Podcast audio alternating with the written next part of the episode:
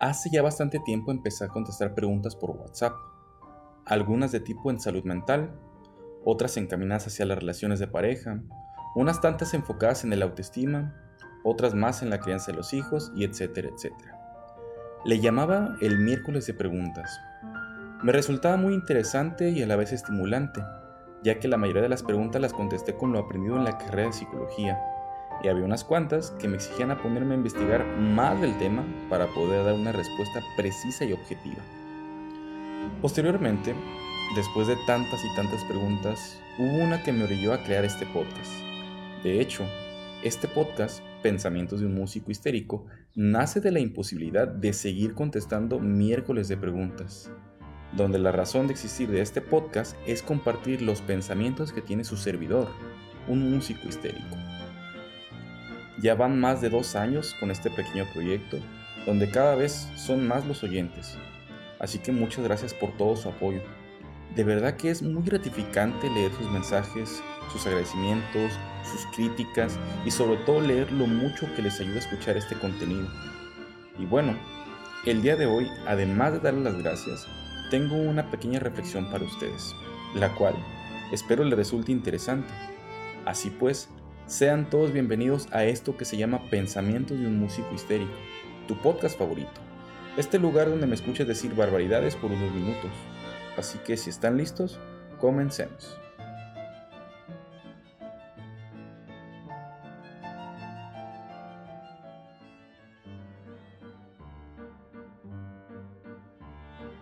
Esto que les voy a contar sucedió ya hace algunos meses en la Facultad de Leyes. Platicaba con un docente sobre la educación hacia los hijos, y dado que ya ha pasado mucho tiempo desde mi último podcast enfocado a la crianza de los hijos, hoy decido compartir con ustedes la pequeña charla que tuvimos más una reflexión. Todo empezó con el comentario sobre si seguía ejerciendo la terapia clínica, a lo cual le respondí que no, debido a las otras actividades que tengo que realizar. Seguidamente me comparte un poco de una situación que tuvo con su hijo. Él platicó que su manera de educar es bastante estricta, pero que considera que es lo mejor para sus hijos. La situación fue la siguiente. Su hijo estaba jugando con el teléfono y ya tenía bastante tiempo haciéndolo. El papá procede a quitarle el teléfono porque considera que ya es hora de que realice otras actividades o por lo menos deje un momento el teléfono. El hijo reacciona con un berrinche, patalea, llora y grita, hasta que el papá empieza a regañarle diciéndole lo siguiente: ¿por qué estás llorando? ¿Acaso te pegué? ¿Te duele el brazo? ¿Te duele la pierna o alguna parte del cuerpo? El hijo responde diciendo que no y se queda callado. Esa fue la situación.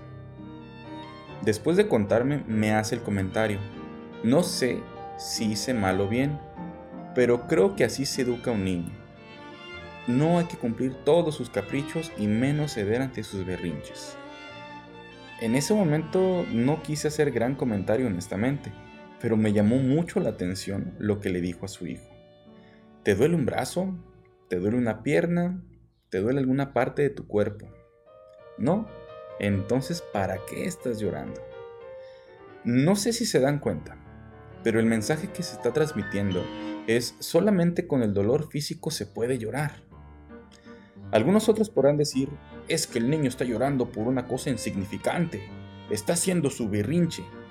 Y es aquí donde yo me hago la siguiente pregunta: ¿por qué ven un berrinche en el llanto, en el grito o incluso en el pataleo de ese niño? Porque lo que yo veo es una persona o personita que es incapaz de gestionar sus emociones de una manera precisa y sana, principalmente por dos razones: porque no se le ha enseñado a hacerlo, y la segunda, porque su cerebro aún no tiene la madurez para hacerlo. El sistema límbico de un infante de seis años normalmente no tiene la madurez de un adulto de veinticinco. Los humanos no nacemos con todas nuestras capacidades cerebrales listas para ser utilizadas. Están ahí, en el programa que contiene nuestro A D N humano, y progresivamente van manifestándose a medida que crece nuestro sistema nervioso. El neurodesarrollo es un proceso lento que empieza en la concepción y no cesa hasta la muerte. Alcanzar la madurez cerebral requiere toda nuestra infancia y adolescencia. y dura aproximadamente unos veinte años. O al menos esto nos menciona la página Neuronas en Desarrollo. Entonces, ¿no sería mejor enseñarle al hijo a gestionar mejor sus emociones, en lugar de gritarle cállate e ignorarlo? Tal vez sea mejor abrazarlo hasta que se tranquilice, demostrando con amor la paciencia y la tranquilidad que se debe tener ante las situaciones estresantes de la vida. Así, ese niño sabrá que ante una emoción desbordante no es malo llorar. Tendrá más empatía por situaciones similares en sus semejantes y entenderá que no solo por el dolor físico se puede llorar. La clave está en la educación. Al menos eso pienso yo. La educación lo es todo. En su Política, Aristóteles hace un análisis detallado de todas las formas de gobierno y explica cuál es la mejor y por qué. Pero Aristóteles se frena y dedica el último capítulo del libro para hablar de la educación, remarcando la importancia que tenía para él que los ciudadanos estén educados. Aristóteles decía que el sistema político no es tan relevante. Lo más importante es que los miembros de una polis estén bien educados. Una buena educación permitirá a las personas ser felices en cualquier sistema. Hoy en día creemos que nuestra educación acaba cuando terminamos el colegio, o quizá cuando terminamos una carrera universitaria. Pero la verdad es que la educación no finaliza nunca, y es responsabilidad nuestra continuar educándonos a lo largo de nuestra vida. En última instancia, todos los problemas son un problema de educación. Casi no hay cosa en este mundo que un ser humano no pueda resolver sin educación. Además, afrontar las situaciones sin educación es condenarse al fracaso casi de antemano. Entonces, eduquemos mejor, no solo a los niños, también a nosotros mismos. Qué lástima que como sociedad no seamos empáticos con el prójimo. Qué lástima que en el llanto de un niño veas un berrinche, o en el llanto de un adulto veas un drama. Seamos más empáticos, por favor. Ya la vida es bastante difícil de por sí.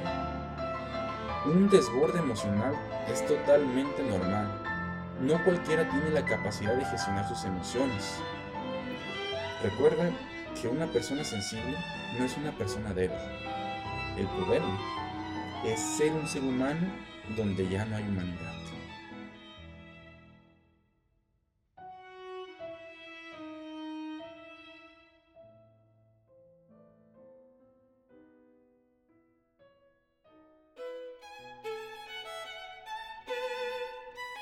Este podcast ha llegado a su fin.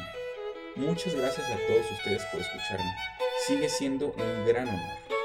Recuerden que pueden mandarme sus comentarios, sus dudas, sus preguntas, sus críticas, sus saludos y todo lo que gusten a mis redes sociales. Estoy como Alberto Cortés en Instagram y en Facebook. Además, si alguno de ustedes gusta voluntariamente apoyar este pequeño gran proyecto, también les dejo mi número de cuenta. cuarenta y uno cincuenta y dos treinta y uno treinta y ocho, ochenta y ocho ochenta y uno, dieciocho sesenta y uno. Banco B P V A, a nombre de su servidor, Alberto Cortés. Nuevamente muchísimas gracias y nos vemos en el siguiente episodio. Hasta la próxima.